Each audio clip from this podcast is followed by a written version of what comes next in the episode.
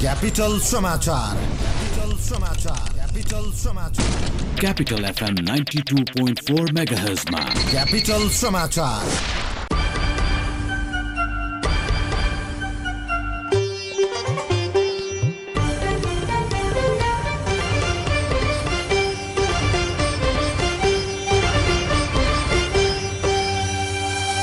नमस्कार मध्याह बाह्र बजेको क्यापिटल समाचारमा स्वागत छ। उपस्थित छु खेमबम सुरुमा मुख्य समाचार।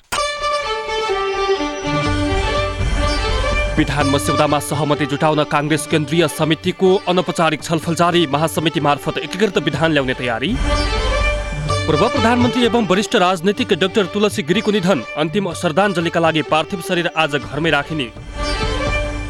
सोमालियामा अमेरिकी सैनिकको आक्रमणमा परि बैसठी लडाकुको मृत्यु हमलामा सर्वसाधारण नागरिक नपरेको सेनाको दावी र भारत विरुद्धको दोस्रो टेस्टमा घरेलु टोली अस्ट्रेलिया विजयी। ल हेर त यो पालि नै फेल भएछ। के गरेर खान्छ सय तैले? पढाइ छैन खाडी नै जाने भइस् त।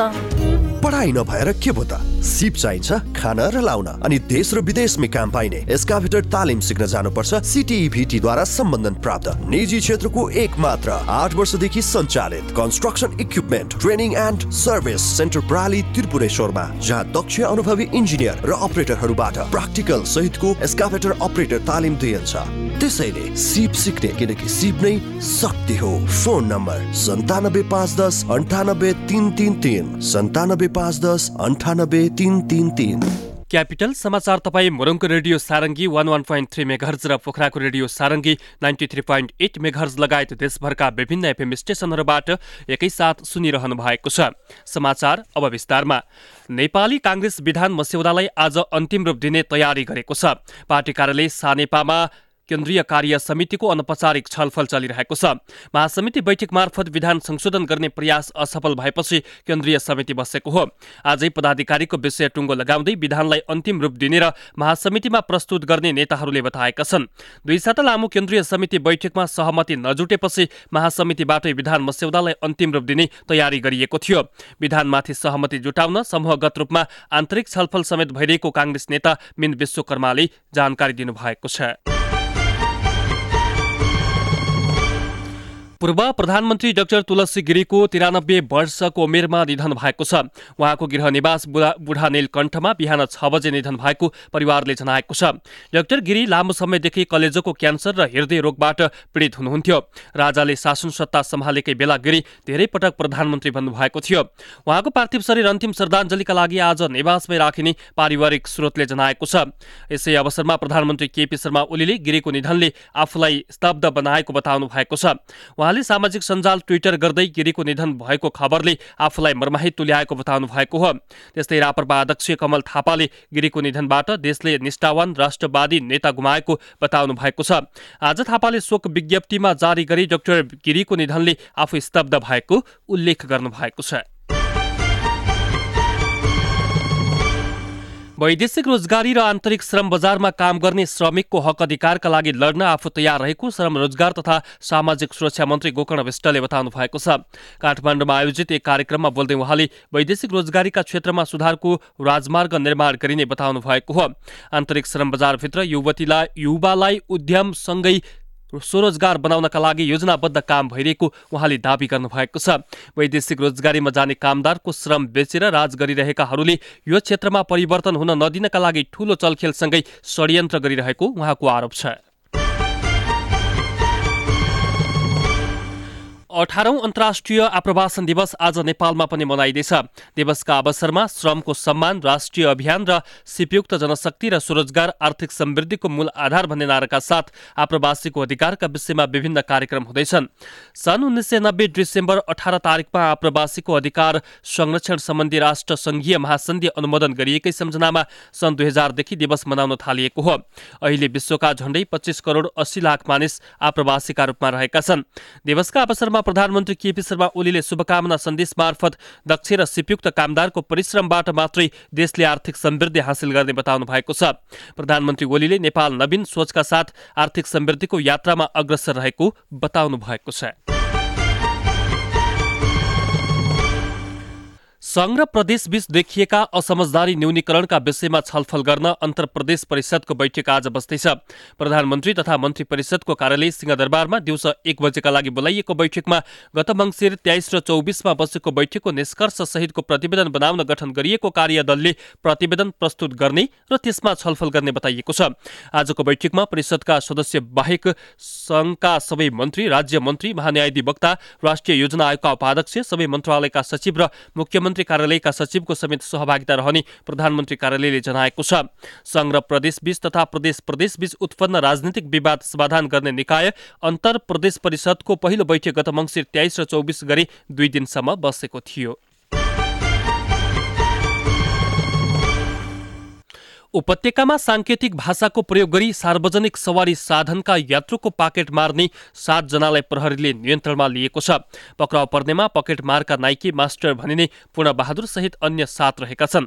चक्रपथ रूटमा चल्ने सवारी साधनमा यात्रा गर्ने यात्रुको पकेट मार्दै आएका उनीहरूलाई सादा पोसाकमा खटिएको प्रहरीले हिजो साँझ वसुन्धराबाट पक्राउ गरेको हो।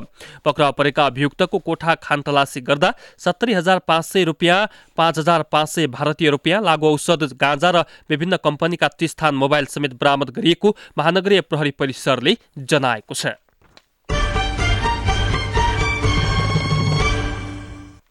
दाङको घोराई स्थित आरके इलेक्ट्रोनिक सर्भिसमा आज बिहान आगलागी भएको छ। बिजुलीको तार सर्ट भई आगलागी हुँदा बाह्र लाखभन्दा बढीको क्षति भएको छ। बिजुली प्रहरीका अनुसार आगलागीबाट विभिन्न इलेक्ट्रोनिक सामान सवारी साधन बनाउन प्रयोग गरिने विभिन्न सर सामग्री ना दुई अ उन्नाइस छत्तिस नम्बरको अटो रिक्सा र नगद जलेर नष्ट भएको छ।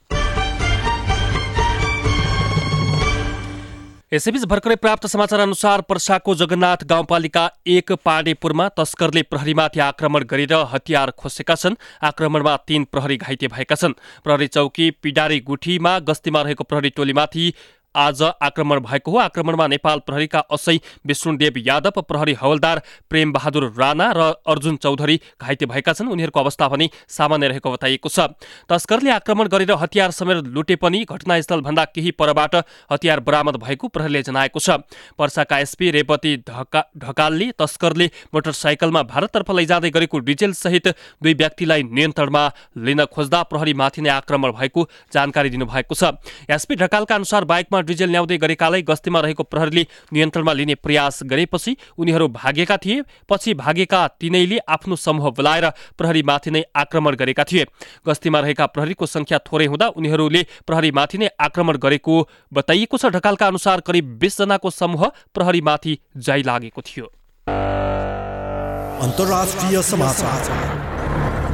सोमालियामा अमेरिकी सेनाले गरेको कारवाहीमा परे जना लडाकुको मृत्यु भएको छ। राजधानी मोगादिसुवरदेखि दक्षिण पश्चिमी क्षेत्रमा भएको आक्रमणमा अल सबाबका लडाकुको मृत्यु भएको अमेरिकी सेनाले जनाएको छ। अमेरिकी सेनाले शनिबार गरिएको चारवटा हवाई हमलामा जना र आइतबार गरिएका दुईवटा हवाई हमलामा अठाइसजना लडाकुको मृत्यु भएको जनाएको छ। अमेरिकी सेनाले हमलामा सर्वसाधारण भने कोही नपरेको दावी गरेको छ। अमेरिकाले सन् दुई हजार सत्रको नोभेम्बरदेखि सोमालियाका लडाकु विरुद्ध कारवाही चलाउँदै आएको छ। अमेरिकी राष्ट्रपति डोनाल्ड ट्रम्पले सन् दुई हजार सत्रमा अमेरिकी सेनालाई सोमालियाका चरमपन्थी विरुद्ध आक्रमण गर्न आदेश दिएका थिए।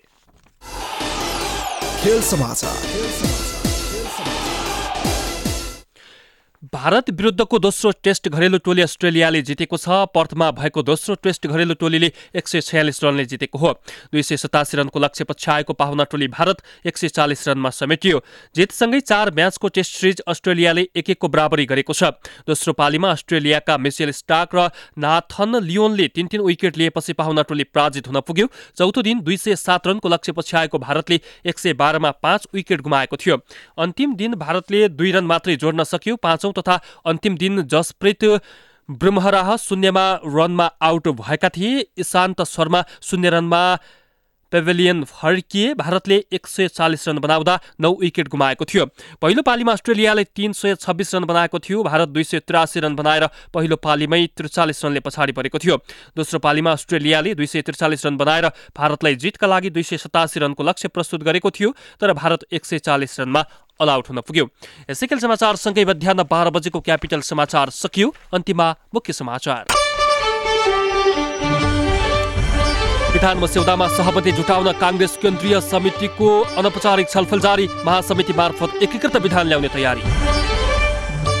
पूर्व प्रधानमन्त्री एवं वरिष्ठ राजनीतिज्ञ डाक्टर तुलसी गिरीको निधन। अन्तिम श्रद्धाञ्जलीका लागि पार्थिव शरीर आज घरमै राखिने। सोमालियामा अमेरिकी सैनिकको आक्रमणमा परि बैसठी लडाकुको मृत्यु हमलामा सर्वसाधारण नागरिक नपरेको सेनाको दावी र भारत विरुद्धको दोस्रो टेस्टमा घरेलु टोली अस्ट्रेलिया विजयी। हवस् त अहिलेलाई क्यापिटल समाचार यही सकिन्छ। हाम्रो अर्को बुलेटिन दिउँसो एक बजे हुनेछ। खेम बम बिदा हुन्छु। नमस्कार।